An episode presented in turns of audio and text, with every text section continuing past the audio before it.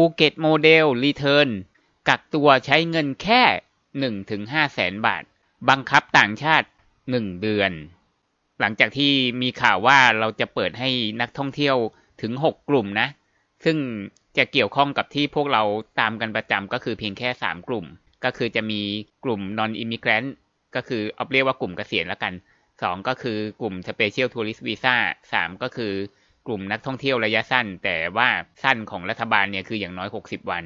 แล้วก็แน่นอนว่าทุกกลุ่มเนี่ยจะต้องมีเงินเยอะพอสมควร โดยเฉพาะกลุ่มเกษียณกับกลุ่ม ไม่เกิน 60 วันเนี่ยจะต้องมีบัญชีเงินฝากในธนาคารไม่ต่ำกว่า 5 0 0แสนบาท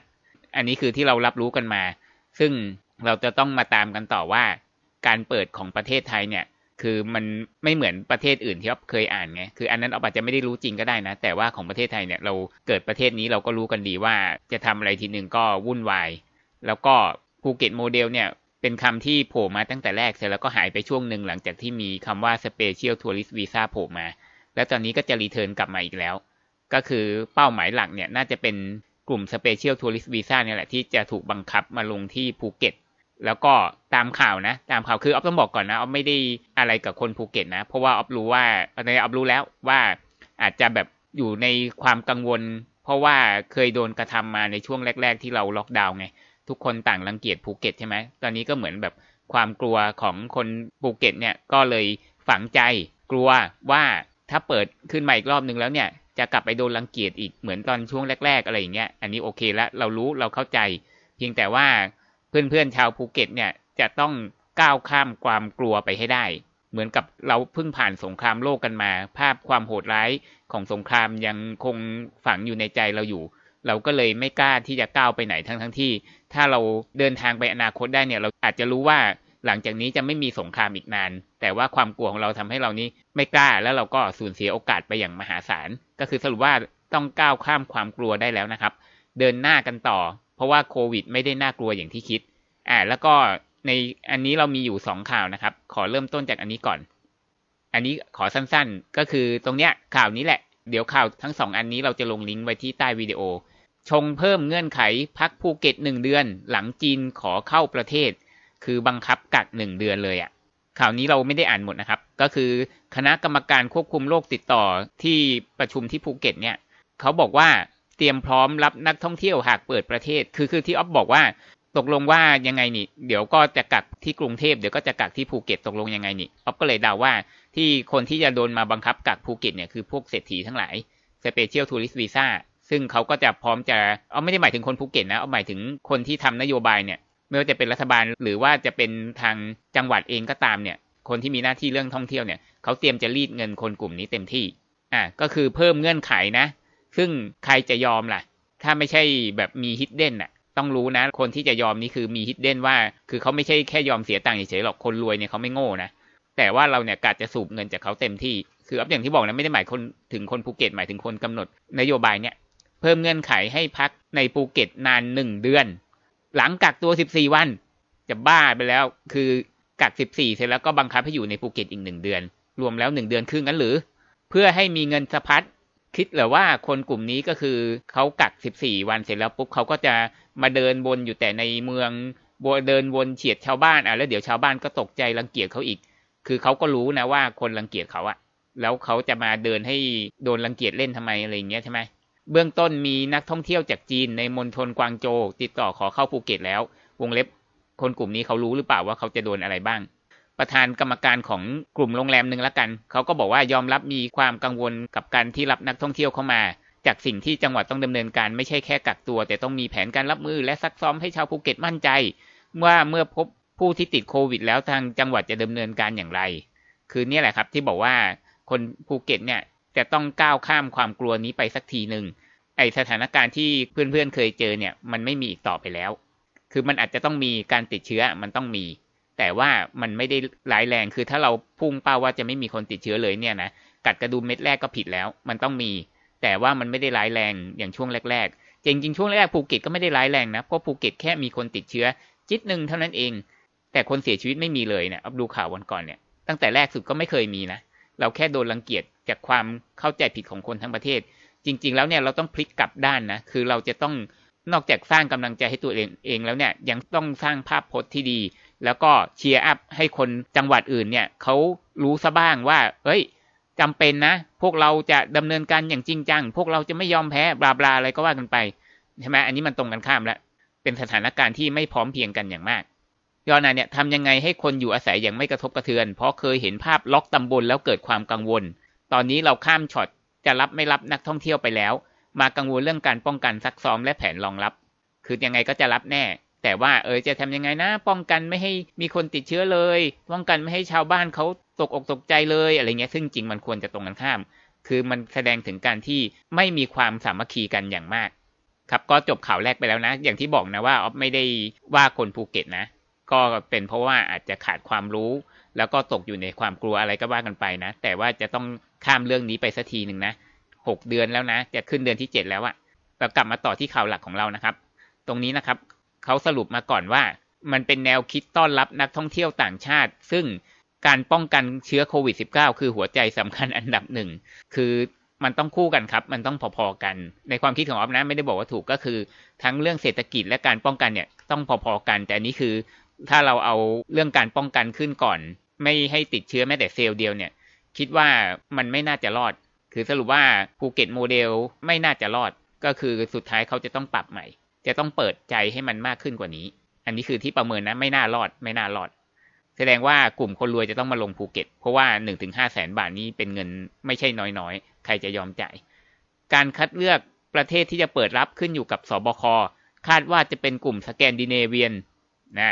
กลุ่มนี้เขารวยมากงั้นหรือ เงื่อนไข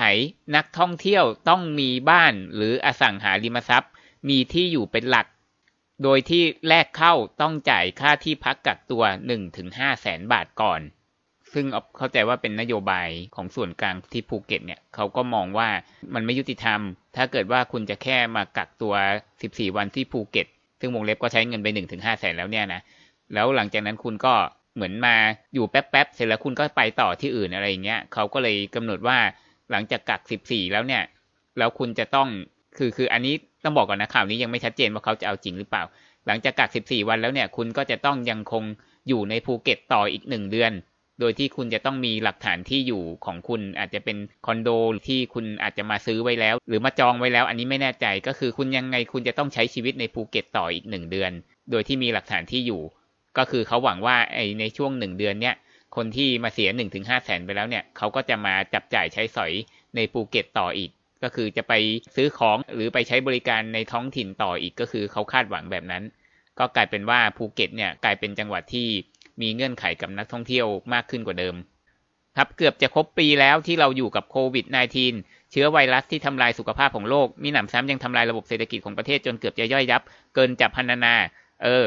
ก็รู้นี่ แล้วทำไมถึงยังกังวลกันขนาดนี้อยู่อีกสำหรับเมืองไทยเมืองในฝันแห่งการท่องเที่ยวเอง อันนี้คือเข้าข้างตัวเองสักนิดนึงหรือเปล่า ก็แหลกลานไม่แพ้กันโดยเฉพาะไข่มุกแห่งอันดามันก็คือจังหวัดภูเก็ต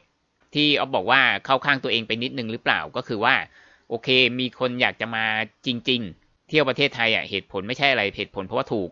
คือถ้าประเทศไทยไม่ถูกเนี่ย คนอยากมามันก็น้อยลง ตอนนี้อาจจะยังได้อยู่ เพราะว่าหลายๆกลุ่มแรก ๆ เนี่ยเขาอาจจะมีพันธะมีภาระอยู่ในประเทศไทย คือเขาอาจจะบังเอิญมาซื้อ อสังหาไว้แล้ว หรือบังเอิญมาก่อสร้างธุรกิจในประเทศไทยไว้แล้วเขามีอะไรที่มันมัดมือมัดเท้ายังไงเขาก็ต้องกลับมาใช่ไหมแต่ว่าพวกคนที่เขาอยากจะมาเที่ยวเฉยๆเนี่ย คือถ้ามันไม่ถูกแล้วเนี่ย ราคาไม่ถูกแล้วเนี่ยเขาก็เปลี่ยนใจไปที่อื่นที่มันถูกกว่านี้น่าจะดีกว่านะ ถึงแม้ว่าหลาย ๆ อย่างจะไม่ได้ดีเท่าเรา คือเราอาจจะดีกว่าคนอื่น แต่ไม่ได้ดีมากขนาดแบบว่า ดีกว่าคนอื่นเป็นหลายเท่าอะไรเงี้ยดีกว่าคนอื่นอยู่ระดับหนึ่งเท่านั้นเอง ถ้าราคามันไม่ถูกแล้วเนี่ยเขาก็อาจจะเปลี่ยนใจก็ได้ ตลอดหลายปีที่ผ่านมาภูเก็ตสร้างรายได้เข้าประเทศปีละประมาณ 4.7 แสนล้านบาท เป็นคนไทยเที่ยวภูเก็ตแค่ 50,000 ล้านบาท คือคนไทยมาเที่ยวภูเก็ต 4 ล้านคนสร้างรายได้แค่ 50,000 ล้าน แต่ชาวต่างชาติ 10 ล้านคนสร้างรายได้ให้ภูเก็ต 4.2 แสนล้าน ต่างกันตั้ง 8 เท่ากว่าๆ เมื่อมองลึกลงไปจากตัวเลข 10 ล้าน มีคนจีนมาภูเก็ตกว่า 8 ล้าน โอ้โห แสดงว่าคนจีนสร้างรายได้ให้ภูเก็ตประมาณ3 0 0แสนกว่าล้านบาท ก็นึกขึ้นมาได้ว่าสิ่งที่เรากำลังทำตอนนี้คือตอนเนี้ยเรากำลังง้อคนในประเทศ หมายถึงว่าภูเก็ตอะภูเก็ตเขากำลังง้อคนในประเทศให้มาเที่ยวเขา เพราะว่าเมื่อก่อนเนี่ยคนในประเทศเขาคิดว่ามาน้อย เพราะว่าภูเก็ตแพงแต่จริงๆสี่ล้านคนต่อปีก็ไม่น้อยนะคือคนไทยยังคงมาภูเก็ตเอาว่าเยอะนะ เอาว่าเยอะนะ แล้วเราพยายามง้อเขาโดยการที่ เราโฆษณาว่าภูเก็ตไม่แพงแล้วโรงแรมพยายามลดแลกแจกแถม ซึ่งถูกต้องไม่ได้บอกว่าผิดนะ ถูกต้องแต่ว่าในทางตรงกันข้ามเนี่ย เรากระทำกับคนต่างชาติคือ ไปให้เขาอยู่แพงคือมันแบบเขาเรียกว่าอ่าโอ้คนในประเทศให้จ่ายถูก ซึ่งอันนี้โอเค แต่ว่าโขกคนต่างชาติให้จ่ายแพง อันนี้ไม่โอเค ควรที่จะปฏิบัติให้เท่าเทียมกัน มันเหมือนกับเวลาที่คือของไทยอะสถานที่ท่องเที่ยวหลายแห่งเนี่ยนะคนต่างชาติก็จะมีคนบ่นเยอะนะคือไม่ใช่เขาไม่มีตังค์นะแต่เขารู้สึกถึงว่ามันไม่ยุติธรรมก็คือว่าเวลาไปซื้อตั๋วอะไรต่างๆ เนี่ยนะมันก็จะมีราคาคนไทยแล้วก็คนต่างชาติใช่ไหมคือโอเคคนในประเทศเนี่ยมันต้องถูกกว่าอยู่แล้ว แต่ว่ามันไม่ควรจะต่างกันตั้งแบบประมาณว่าสิบเท่าอย่างเงี้ยนะคนไทยยี่สิบาท คนต่างชาติสองร้อยอะไรอย่างเงี้ยนะอาจจะต่างกันสักเท่าหนึ่งก็ยังโอเค คือยุโรปไม่ใช่ไม่มีนะที่ราคามันต่างกัน คนในประเทศเท่านี้คนต่างประเทศเท่านี้อะไรเงี้ยแต่ว่ามันต่างกันอย่างมากก็เท่าตัวหนึ่งอะซึ่งถ้าประเทศที่เจริญแล้วจริงๆเขาไม่มีนะ แต่ว่าประเทศแบบที่เราเคยไปอะก็ยังมีบ้าง แต่มันไม่ได้ต่างกันมากขนาดนี้ไง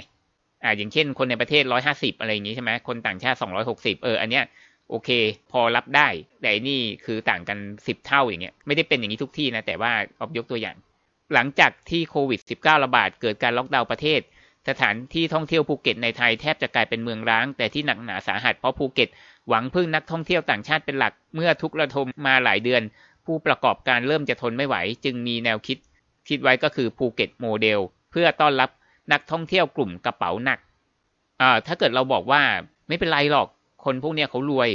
เราจะโขกเขาเท่าไหร่เขาจ่ายได้อยู่แล้วหรือถ้าเราพูดแบบนี้นะ โอเคเราไม่ว่าใช่ไหมแต่นี่คือสื่อสารเหมือนกับว่า ที่ทำให้คนเข้าใจผิดมาตลอดว่าภูเก็ตโมเดลคือใครเข้ามาก็ได้แต่ว่าบังคับจ่ายเท่านั้นเท่านี้อะไรอย่างเงี้ย คืออันนี้คือการสื่อสารที่ไม่ถูกต้อง ออกข่าวน้อยเกินไป ยังไม่แน่ใจว่าจะเปิดต้อนรับนักท่องเที่ยวต่างชาติได้เมื่อไหร่ แต่คาดว่าจะเป็นเดือนตุลาคมนี้ โดยมีการเตรียมความพร้อมรับมือในหลายด้าน โดยเฉพาะการตรวจหาเชื้อโรคโควิด -19 มีการติดตั้งแลบตรวจเชื้อโควิด -19 ที่สนามบิน โดยคาดว่าจะสามารถตรวจได้วันละสองรอบ รวมแล้ว 192 คนต่อวันเท่านั้นเอง ทำไมน้อยจังอะ ซึ่งจะรู้ผลภายใน 4 ชั่วโมง ก็สงสัยว่ารู้ผลภายใน 4 ชั่วโมง คือเขาก็ต้องนั่งรอจนกว่าจะรู้ผลหรือไม่ หรือว่าเขาจะไปนั่งรอที่โรงแรมก่อนได้หรือยังไง รองผู้ว่าได้มีการกำหนดเป้าว่าจะเจาะจงกลุ่มนักท่องเที่ยวที่จะอยู่ในประเทศไทยค่อนข้างยาว หรือมีที่อยู่หรืออสังหาริมทรัพย์ ซึ่งถือว่าเป็นกลุ่มนักท่องเที่ยวกระเป๋าหนัก คือกระเป๋าหนักก็เขาก็ไม่ได้โง่นะ คนมีเงินเขาไม่ได้โง่นะเพราะต้องมีการกักตัว 14 วัน ซึ่งการกักตัวดังกล่าวได้มีการเตรียมโรงแรม Thailand Alternative Local State Quarantine ALSQ และ Alternative Local Quarantine ALQ ต่างกันยังไงป่านนี้อ๊อฟยังไม่รู้เลย ปัจจุบันนี้มีแล้ว 565 ห้อง ทั้งนี้การกักตัวได้มีการประเมินว่านักท่องเที่ยวจะต้องเสียค่าใช้จ่ายราวๆ2 0 0 0 0ถึง5 0 0 0 0 บาท นี่คือทาร์เก็ตในการขูดเขาใช่ไหมสำหรับ การกักตัวที่โรงแรม 4-6 ดาว เพราะโรงแรมเหล่านี้มีการอำนวยความสะดวกพร้อมกินอยู่ดูแลทุกอย่างมีของใช้เป็นส่วนตัว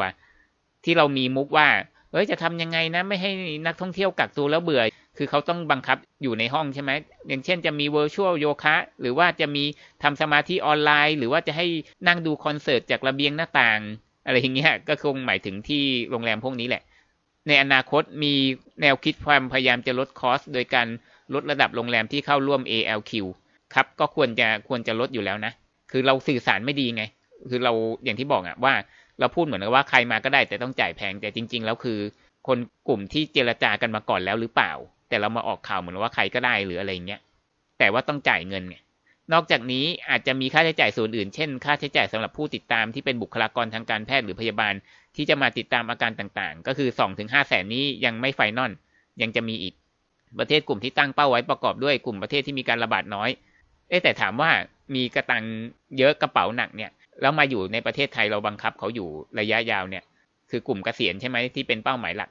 ประเทศเป้าหมายก็คือสแกนดิเนเวีย นอร์เวย์ สวีเดน หรือนิวซีแลนด์ หรือจีน ที่อาจจะเปิดรับบางมณฑล ซึ่งกลุ่มประเทศเหล่านี้ในที่สุดแล้วสบคเป็นผู้ตัดสิน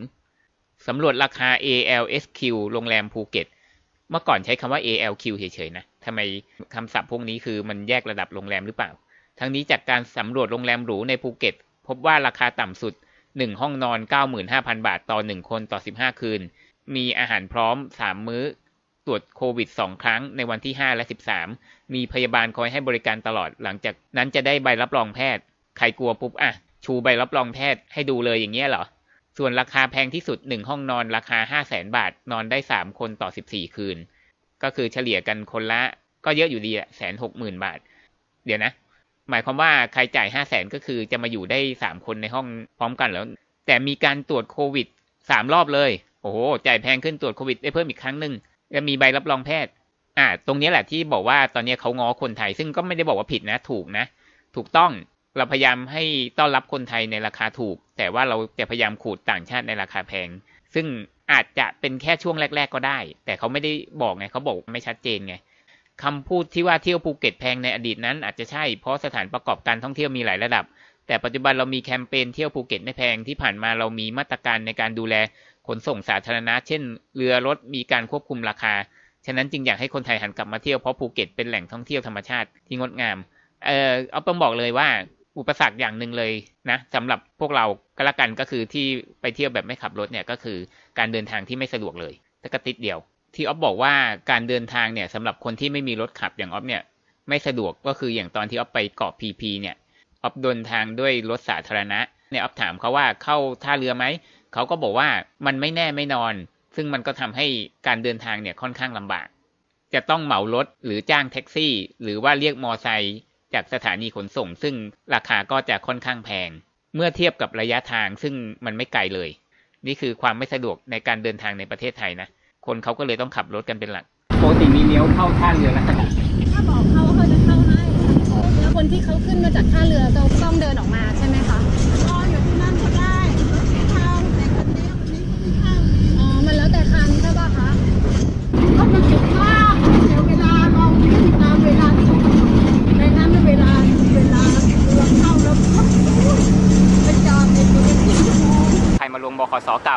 ท่าเรือรัศดา ก็ต้องบอกกับกระเป๋าว่าจะลงท่าเรือขอให้เขาเข้าไปจอด นี่คือขาไปนะ ส่วนขากลับ แล้วแต่ดวง แล้วแต่ดวง แล้วแต่ดวง ฉะนั้นขากลับเนี่ยอย่าไปรอ คือมันแล้วแต่ดวงว่าเขาจะเข้ามาหรือเปล่า เพราะเขาอ้างว่ารถติดเข้ามาแล้วรถติดกว่าจะออกไปได้บางทีตั้งนานเขาก็เลยไม่เข้า เขาห่วงรถติดมากเขาห่วงรถติดมากกว่าผู้โดยสาร เยอะทั้งทั้งๆที่ถ้าเกิดเขาเข้ามาเนี่ยนะได้เต็มคันรถเลย ฉะนั้นขากลับแนะนำให้เดินออกมารอตรงปากทางเอ่อคนเนี้ยยืนยันว่าเราไม่ได้หวังแต่นักท่องเที่ยวต่างชาติ แต่นักท่องเที่ยวไทยเราก็ยังหวัง แต่วงเล็บปีที่แล้วเที่ยวตั้ง 4 ล้านคนแบบแม็กซิมัมยังได้แค่ 50,000 ล้านนะคนไทยมาเที่ยวภูเก็ตก็มากสร้างรายได้เยอะ แต่หลายประเทศปิดไม่สามารถท่องเที่ยวได้ เราก็หวังคนกลุ่มเหล่านี้จะมาเที่ยวภูเก็ต นี่ไงก็คือกะว่าจะให้คนที่เคยไปเที่ยวต่างประเทศเนี่ยเขาเอาเงินมาเที่ยวในประเทศเนี่ยเขาบอกได้เลยว่าไม่ได้ผลหรอกเขาก็จะเก็บเงินของเขาไว้รอเวลารอถึงเวลาเขาก็จะไปเที่ยวต่างประเทศ เพราะว่ารายได้เขามันก็ลดลงอยู่แล้วเขาก็ต้องประหยัดส่วนหนึ่งแล้วเขาก็กะจะเก็บตังค์ไว้ไปเที่ยวต่างประเทศตอนที่เขาสามารถไปได้แล้วไม่ต้องกลับมากักตัว เหมือนคนที่ปกติชอบกินแต่ก๋วยเตี๋ยว แต่ตอนนี้เรามาบังคับว่าให้เขากินแต่ข้าวเขาก็อาจจะมา ยอมกินข้าวบ้าง แต่ว่าจะให้เขากินข้าวตลอดเวลาทั้งทั้งๆที่เขาไม่ได้ชอบเนี่ย มันก็คงไม่ได้ผล ฉะนั้นเขาอาจจะเจียดเงินมาบ้าง แต่ว่าเราจะหวังว่าให้เขาเอาเงินส่วนใหญ่ของเขามาเที่ยวในประเทศเนี่ย คงไม่ได้ผลหรอก ช่วงที่ผ่านมาผู้ประกอบการได้รับผลกระทบเยอะปิดกิจการไปบ้างแล้วก็มี ถ้ามีคนไทยมาเที่ยวก็จะช่วยได้ แต่หากเปิดรับนักท่องเที่ยวต่างชาติคิดว่า น่าจะได้คนมาเที่ยวเพิ่มขึ้นวันละหลายร้อยคน คิดง่าย ๆ วันหนึ่งมีกลุ่มนักท่องเที่ยวมาไทยได้วันละสองเที่ยวบินก็มีนักท่องเที่ยวหลายร้อยคน แม้จะต่างจากสมัยก่อนที่มีเดือนหนึ่งน่าจะหลายแสนคนนะ ตอนนี้หวังแค่หลักร้อยนะเมื่อก่อนมีบินตรงมาภูเก็ตวันละสามร้อยกว่าเที่ยวบิน แต่ตอนนี้เหลือแค่สองเที่ยวบินรองผู้ว่าภูเก็ตเชื่อว่าการท่องเที่ยวภูเก็ตจะไม่มีวันตาย แต่วงเล็บว่าจะล่อแร่ถึงแม้ว่าเวลานี้จะได้รับผลกระทบแต่ภูเก็ตคืออะก็โฆษณาโอเคก็รู้รู้ว่าโอเค ครับแล้วก็ตอนท้ายนี้ของข่าวนี้เขาพูดถึงเชียงใหม่ ซึ่งเงียบไปนานมากเลย เราก็ไม่รู้ว่าเชียงใหม่เขาไม่กระทบหรืออย่างไร ในข่าวนี้เขาบอกว่าเชียงใหม่ไม่ค่อยกระทบเท่าไหร่ เพราะว่าเชียงใหม่เนี่ยพึ่งพานักท่องเที่ยวต่างชาติแค่ยี่สิบเปอร์เซ็นต์มีคนไทยมากถึงแปดสิบเปอร์เซ็นต์หรอ เราเพิ่งรู้นะ เชียงใหม่นี่เดิมเป็นฐานที่มั่นของ digital nomad ก็คือต่างชาติที่มาปักหลักเลยนะ ไม่รู้ว่าตอนนี้คนกลุ่มนี้เขายังอยู่หรือเขาออกจากประเทศไทยไปแล้วนะ แต่เชียงใหม่พึ่งพาต่างชาติแค่ยี่สิบเปอร์เซ็นเท่านั้นเอง มีหน้าล่ะ ก็เลยไม่ค่อยมีข่าวว่าคนเชียงใหม่เดือดร้อนสักเท่าไหร่ อ่าตรงนี้คือเรายังติดตามข่าวของภูเก็ตอยู่เพราะว่าคือมันเป็นส่วนหนึ่งของแผนการเปิดประเทศใช่ไหมแล้วคิดว่าแนวความคิดของเขาเนี่ย อันนี้คือออฟคิดของออฟเองนะอาจจะผิดก็ได้ ก็คือมันยังผิดพลาดอยู่ ก็คือเขายังเน้นเปิดด้วยความกลัว เปิดด้วยความจิตตกอยู่ การที่คิดว่าจะพยายามไม่ให้ติดเชื้อเลยเนี่ย คือซึ่งในข่าวนี้ไม่ได้บอกแต่ว่าข่าวก่อนๆที่ออฟเคยอ่านเนี่ย เขาเคยมีบอกเอาไว้ว่าจะพยายามไม่ให้มีผู้ติดเชื้อหรืออะไรอย่างเงี้ยนะ ซึ่งมันผิดไง มันจะต้องมี เราต้องเตรียมใจไว้มันจะต้องมี จะต้องมีคนติดเชื้อ แต่ว่ามันจะไม่เยอะ เพราะว่ามีประเทศอื่นที่เขาเป็นเกาะอย่างมาลดีฟเนี่ยออฟเคยพูดข่าวไปคือเขาเทสมาให้เราก่อนแล้ว ว่าสุดท้ายเปิดมาสองถึงสามเดือนเนี่ย มีผู้ติดเชื้อแค่หลักสิบเท่านั้นเอง แล้วก็ผู้เสียชีวิตเนี่ยที่มันเพิ่มขึ้นจากเดิมเนี่ยแทบจะไม่มี นี่คือเราไม่ได้ศึกษาประเทศอื่นเขามาก่อนเลยหรือ ใช่ไหมคือเราพยายามเปิดแบบกลัวๆ เปิดแบบแง้มๆนิดนึง เสร็จแล้วก็มีเป้าหมายจะขูดรีดนักท่องเที่ยวต่างชาติเนี่ย ซึ่งอย่างที่บอกนะ มันอาจจะเป็นกลุ่มแรกที่เขาจะทำแบบนี้ก็ได้ อาจจะเป็นกลุ่มเล็ก ๆ แต่ว่าการสื่อสารของเขาเนี่ยมันเหมือนกับว่าใครก็ได้ ขอแค่มีตังก็มาเที่ยวฉันได้ แต่ความจริงคือเขาอาจจะไปคุยกันไว้แล้ว แล้วก็เป็นแค่กลุ่มเล็ก ๆ กลุ่มแรก กลุ่มต่อไปเขาอาจจะผ่อนคลายมากกว่านี้ ครับสรุปสุดท้ายคืออ้อมมองว่ากลุ่มที่จะมาภูเก็ตเนี่ยคือกลุ่ม STV Special Tourist Visa ซึ่งจริง ๆ แล้ว 6 กลุ่มที่ประกาศมาเนี่ยมีกลุ่มหนึ่งก็คือกลุ่มนักท่องเที่ยวปกติจะเรียกว่าปกติก็ไม่เชิงก็คือจะต้องอยู่อย่างน้อย 60 วันเนี่ยซึ่งเงื่อนไขง่ายกว่า Special Tourist Visa เยอะเลย คือภูเก็ตเนี่ยคงจะจับกลุ่มเอ่อ Special Tourist Visa นั่นแหละ ซึ่งก็คงจะเป็นคนรวยๆ ที่คงจะได้คุยกันไว้แล้ว ซึ่งน่าจะเป็นแค่กลุ่มเล็ก ๆ กลุ่มแรกเท่านั้นเอง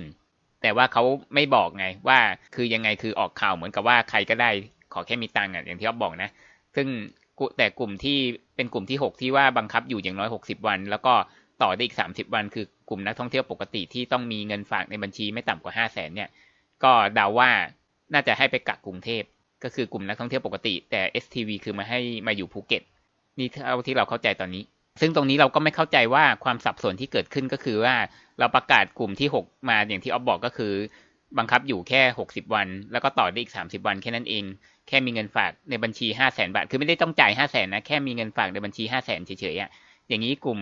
STV ที่บังคับกักภูเก็ตบังคับบ้าบออะไรเยอะแยะเนี่ยเขาจะไม่โวยหรือ อันนี้อ๊อฟก็ยังไม่เข้าใจนะ การสื่อสารยังไม่ค่อยดีเท่าไหร่ เราก็คงต้องมาตามกันต่อไปนะครับ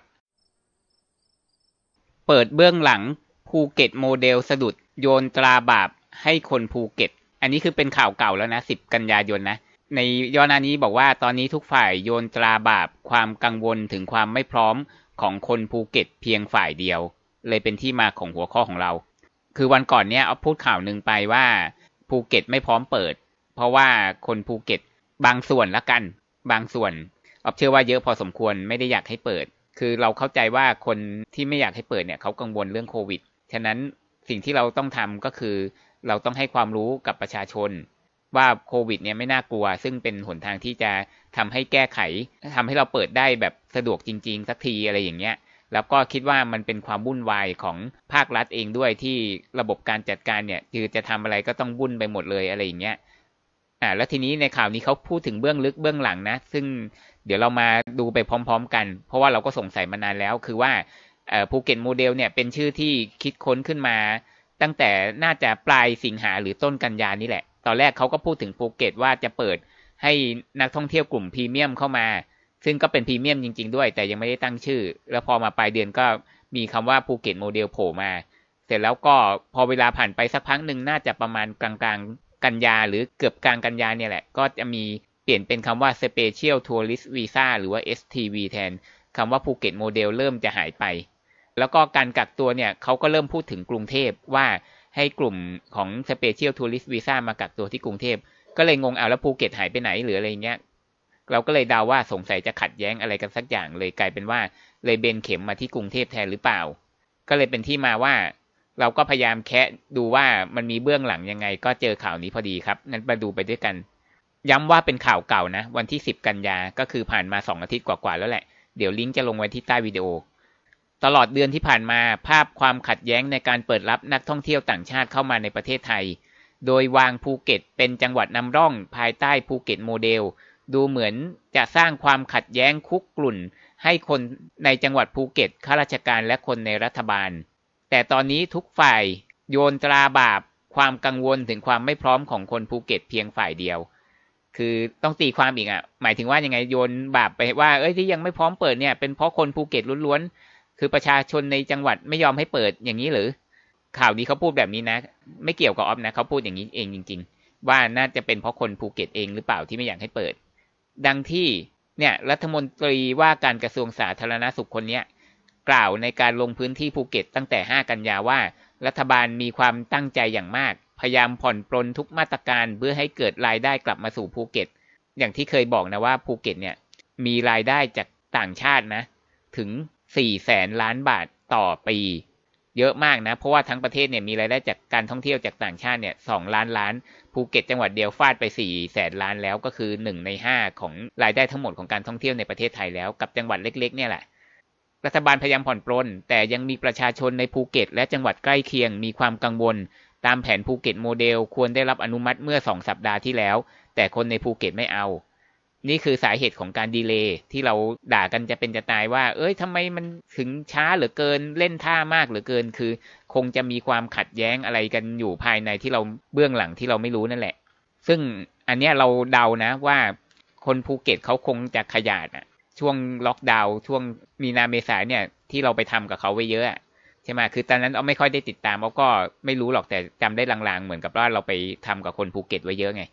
เขาก็เลยแบบขยาดไม่กล้าว่าจะกลับมารับอีก เพราะว่ากลัวจะเป็นเหมือนช่วงนั้นอะไรประมาณนี้นะคือเอาว่ามันก็เป็นความผิดของภาครัฐด้วยที่ดำเนินนโยบายผิดอะกัดกระดุมผิดมาตั้งแต่แรกแล้วก็เพิ่งจะมาเปลี่ยนใจทีหลัง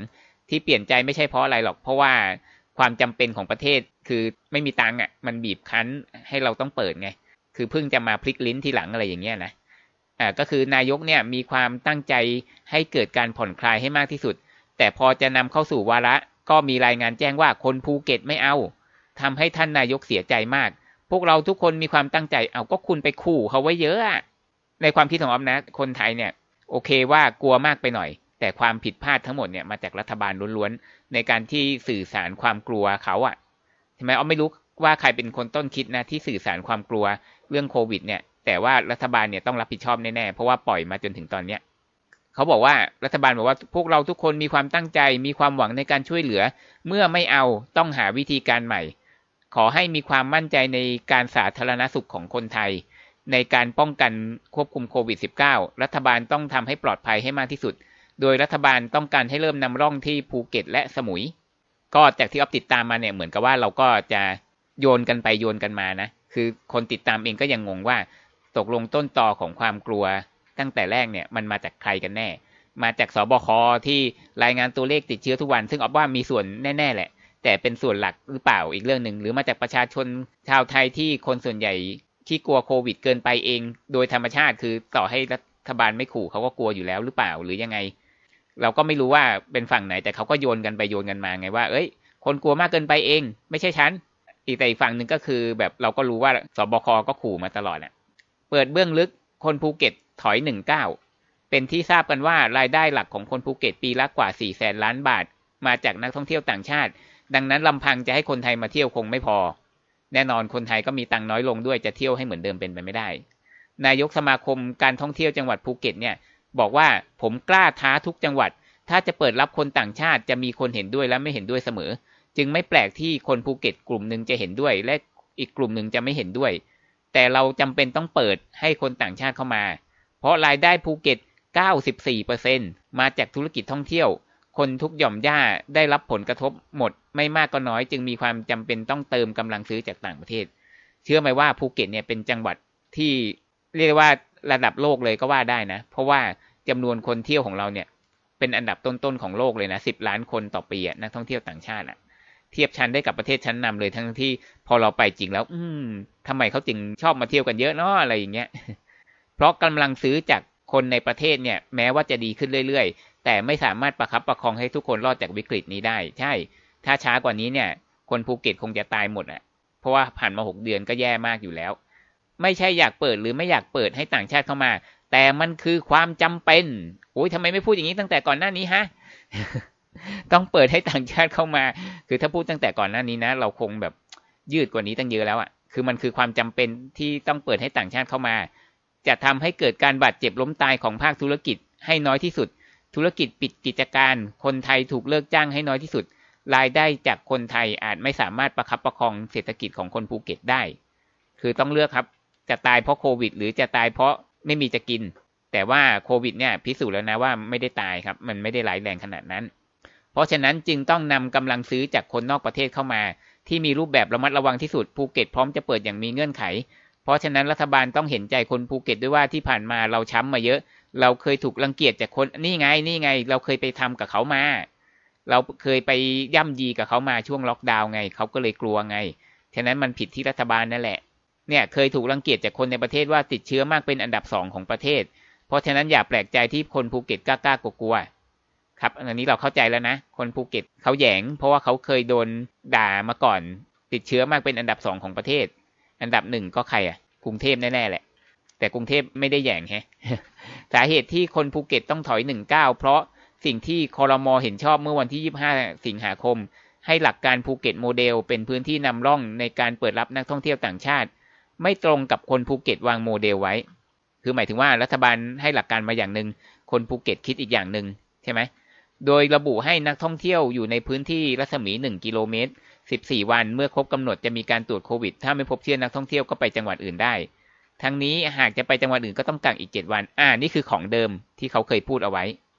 ก็ถามว่าระหว่างรัฐบาลคิดให้กับคนในพื้นที่คิดเนี่ย เอาว่าให้คนในพื้นที่เขาคิดดีกว่านะ เสร็จแล้วก็รัฐบาลค่อยมาช่วยดูอีกทีหนึ่งว่า เอ้ย อันนี้น่าจะปรับนิดนึงนะหรืออะไรเงี้ย อันนี้กลายเป็นรัฐบาลเป็นคนคิด อ่า ประโยคนี้สำคัญเลยครับ ฟังให้ดี คือความขัดแย้งของเขา มาตรการภูเก็ตโมเดลที่ออกมา มาตรการ 5T คงเป็นของคนภูเก็ตเองนะ กับสิ่งที่รัฐบาลออกมาไม่ตรงกัน รัฐมนตรีก็พูดไม่ตรงกัน ดังนั้นรัฐบาลจะสื่ออะไรออกมาต้องละเอียดอ่อนและรอบคอบกว่านี้ สิ่งที่แต่ละคนพูดบางทีไม่ตรงกัน นี่แหละข่าวมันสับสน ที่เราก็เฉ่งกันมาตลอดว่า เอ้ยอะไรตกลงมันไม่ชัดเจนเลยกลับไปกลับมา รูปแบบโมเดลต้องชัดเจน เช่น นักท่องเที่ยวต่างชาติครบกำหนดกักตัว 14 วัน ถ้าจะไปจังหวัดอื่นต้องกักอีก 7 วัน ต้องสวอปอีกหนึ่งรอบ ขอถามหน่อยคนไทยที่กลับจากต่างประเทศ ผ่านการกักตัว 14 วันต้องกักอีก 7 วันก่อนไปจังหวัดอื่นหรือไม่ อ๋อ ไอความคิดว่ากักเพิ่มอีก 7 วันเนี่ยมันเป็นความคิดของรัฐบาล ซึ่งหลังๆเขายกเลิกแล้วนะ อย่างที่บอกนะ อันนี้คือข่าวเก่าไง ตอนนั้นยังพูดถึงเรื่องกักเพิ่ม 7 วันรวมเป็น 21 วันอยู่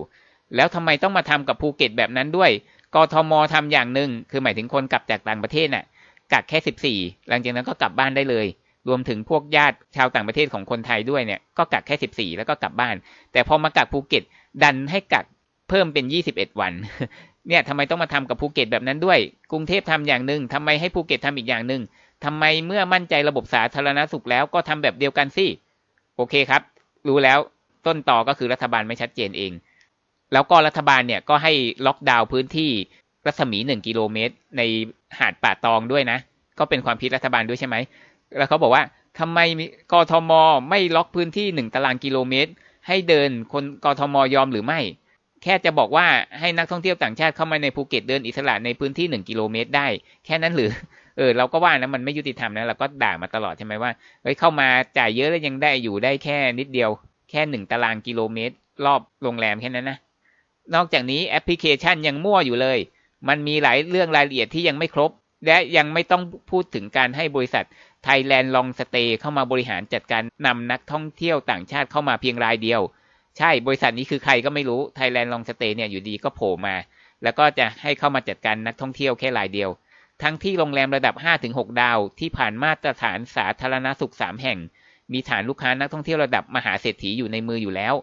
ภูเก็ตต้องการรับนักท่องเที่ยวต่างชาติอย่างจำกัดและควบคุมได้อย่างเข้มงวดครับสรุปว่าควรให้คนในพื้นที่เขาคิดของเขาเอง แล้วเราก็ค่อยเสริมอีกทีหนึ่งทีหลัง ไม่ใช่เราคิดก่อนไปบังคับเขาให้คิดแบบเดียวกับเรา สรุปนะครับ เบื้องหลังความขัดแย้ง ซึ่งตอนนี้เราก็ยังสับสนอีกอยู่ดีนะว่า เพราะยังมีข่าวว่าภูเก็ตก็เตรียมรับนักท่องเที่ยวด้วยเหมือนกันเอ่ออาจจะแบ่งกันหรือเปล่าหรือยังไงตรงนี้ยังไม่ชัด แต่ว่าเบื้องหลังที่มี Special Tourist Visa แล้วก็ให้มากักในกรุงเทพแทนเนี่ยนะ ก็เป็นเพราะว่ามีความขัดแย้งกัน ซึ่งเขาก็โยนขี้ให้คนภูเก็ตไง ว่าเป็นคนที่ไม่ยอมให้เปิดเอง แต่ความจริงแล้วคือ จากที่สรุปจากในข่าวนี้คือคนภูเก็ตเขากลัว เพราะว่าเราไปกระทำชำเรากับเขาไว้เยอะตอนช่วงที่ล็อกดาวน์ไปไปกล่าวหาเขาไว้เพราะว่าติดเชื้อเป็นอันดับสองของประเทศ ซึ่งเขายังคงหวาดกลัวแล้วก็ขยงจนถึงทุกวันนี้ ซึ่งออฟก็ไม่ได้รู้ทั้งหมดนะ ก็เอาจากข่าวนี้อีกเหมือนเดิมแหละอาจจะมีเบื้องลึกอะไรอีกไม่รู้อะก็ใครรู้มากกว่านี้ก็ช่วยบอกละกัน แล้วส่วนของภาครัฐเองเนี่ยก็ไม่ยอมให้คนในพื้นที่เขาวางสเต็ปของเขาเอง คือภาครัฐก็มาคิดให้เสร็จแล้วก็มั่วคือกำหนดกฎเกณฑ์มากเกินไป เช่นกัก 14 วัน แล้วก็อยู่ในรัศมีเที่ยวได้แค่ในรัศมีโรงแรม 1 กิโลเมตร โอ้โห จ่ายแพงแล้วยังเที่ยวได้แค่นั้นนะ แล้วก็ถ้าจะไปจังหวัดอื่นต้องกักอีก 7 วัน ซึ่งเรื่องพวกนี้ยกเลิกแล้วนะ แต่ก่อนจะยกเลิกเนี่ยก็ขัดแย้งกันจะเป็นจะตายนะครับ ก็เอาเป็นว่าสรุปให้ฟังคร่าวๆนะครับ ถึงความขัดแย้งนะ เราจะได้รู้เบื้องลึกเบื้องหลัง ครับ ก็ตอนนี้สถานการณ์ทุกอย่างกำลังเริ่มดีขึ้น เราต้องช่วยกันติดตามนะครับ ในต้นเดือนตุลาคมนี้แหละ เดี๋ยวคงจะมีข่าวออกมาอีกเยอะ สุดท้ายนี้ก็เพื่อนๆมีความคิดเห็นยังไงก็คอมเมนต์กันได้ที่ใต้วิดีโอนะครับ ขอบคุณที่รับฟังนะครับ